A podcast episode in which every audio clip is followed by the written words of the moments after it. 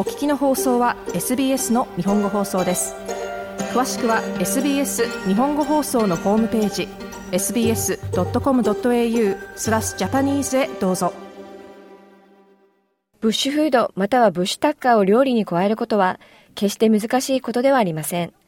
普段の食材をオーストラリアネイティブのものに変えるだけで新たなテイストを楽しむことができるのです。ブッシュタッカーを使うことはオーストラリアの活気あふれた文化を祝うきっかけにもなります。その食材のルーツについて話し合うことはオーストラリアの豊かな伝統に敬意を示し受け入れる強力な方法です。オーストラリアの先住民が伝統的に食してきた固有の果物や植物、動物、ブッシュタッカー、近年これらのネイティブの食材に注目が集まるようになりましたが、ホームクックにとっては未知の領域かもしれません。デイミアン・コルタードさんはフリンダーズ・レンジャーズのアドニャ・マタハン族とディリ出身のクックブックの著者です。ネイティブ食材を題材にした First Nations Food Companion と10前の共著者であるコルタードさんはブッシュタッカーを取り入れるには普段の料理と同様に探求心とリサーチが必要だと話します。そして様々な料理が作られるこの時期は、ブッシュタッカーを使ってみるのには絶好な機会だとも話します。But ultimately, those who are cooking at home, what we like to encourage is this experimentation with the different natives and just embodying. 家庭で料理をしている人には、様々なネイティブ食材を試し、自身の料理に取り入れて祝うことをお勧めしたいです。クリスマスはサラダからデザート、冷たい温かい飲み物、カクテルまで様々な料理が登場します。様々な使い方ができ、オンラインにもいろいろなレシピがあります。デイミアン・コルタードさんでした。ネイティブ食材を使った全く新しいレシピに挑戦するのではなく、普段使っている食材を1つか2つでも入れ替えてみることを考えてみましょう。例えばサラダであればほうれん草の代わりにワリンガルグリーンを使ったり、アスパラガスの代わりにサンファイアを使ってみたらどうでしょうか。我が家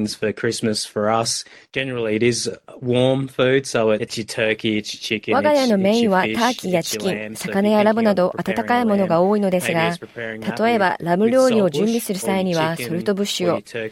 キンやターキー料理にはジェラルトンワックスを使います。ジェラルトンワックスは美しい柑橘系の風味があり、皮の下に詰めて使うことができます。魚や海の幸が大好きな人にはフィンガーライムを使ったカキやエビの料理がおすすめです。デイミアン・コールタードさんでした。ミンユンバル族の女性アラベラ・ダグラスさんはファーストネーションの代表的な組織カリーカントリーの創設者です。カリーカントリーは文化に触れることで先住民とのつながりを促進しています。ダグラスさんは先住民の食材について考えるとき、南半球の夏とシンクロするものは何かと最初に自問すべきだと話します。それは新鮮な食べ物、新鮮なシーフード、軽食、すべて自然で、オーストラリア原産であるべきです。エビやシーフードはともにネイティブでぴったりです。シーフードのすべてがネイティブです。シーフードこそ私たちが食べるべきものです。アラベラ・ダグラスさんでした。エビとカニはダグラス家のクリスマスの食卓に欠かせません。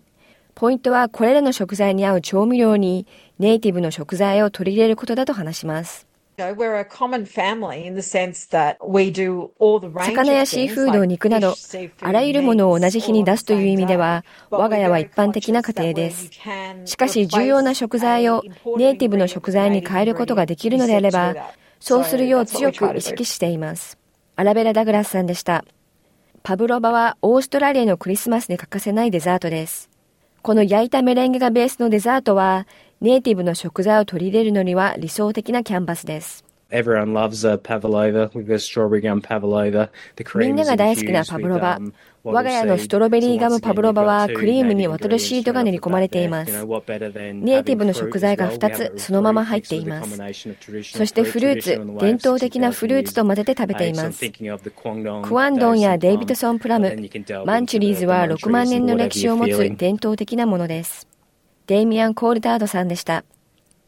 そして冷たい飲み物であれ、温かい飲み物であれ、ドリンクにネイティブ食材を取り入れることは実にシンプルで、かつ強烈な印象を与えることができます。フィンガーライムやデビッドソンプラムはソーダやカクテルを引き立て、レモンマートルはトニックベースのドリンクに最適です。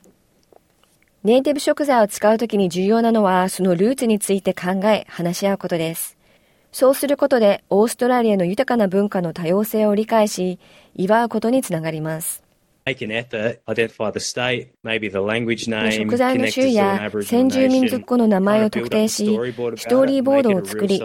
本当のセレブレーションにするよう努力しましょう。そうすることで自分が口にするものに対して真の感謝が生まれ、それに対する愛とパッションが生まれることを願います。そして一度特定の物事やトピックに愛と情熱を抱くことができれば、それが旅行であれ、食の体験であれ、その文化をオーストラリア出身にあってもなくても感謝し、前進する原動力になると信じています。デイミアン・コルタードさんでした。オーストラリアの文化遺産を祝うもう一つの方法は、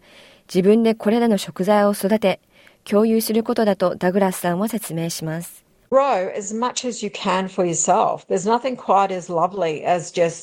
できるだけ自分で育ててください。庭から必要なものを取れるほど素敵なことはありません。そして一見ダサく聞こえるかもしれませんが、お互いにこれらの植物を送り合って、友人や家族の間で小さなスーパーマーケットを作ってみてください。大きなチェーン店から手を引いて解放されることで、コミュニティが生まれるんです。アラベラ・ダグラスさんでした。年末年始のセレブレーション料理にさりげないアレンジを加え、ぜひオーストラリアの豊かな文化を楽しみましょう。簡単なアレンジを加えるだけで独特の風味が生まれ、お祝いの席にインパクトと深みが加わるはずです。以上、SBS 日本語放送の大場由美のリポートでした。もっとストーリーをお聞きになりたい方は、iTunes や Google ポッドキャスト、Spotify などでお楽しみいただけます。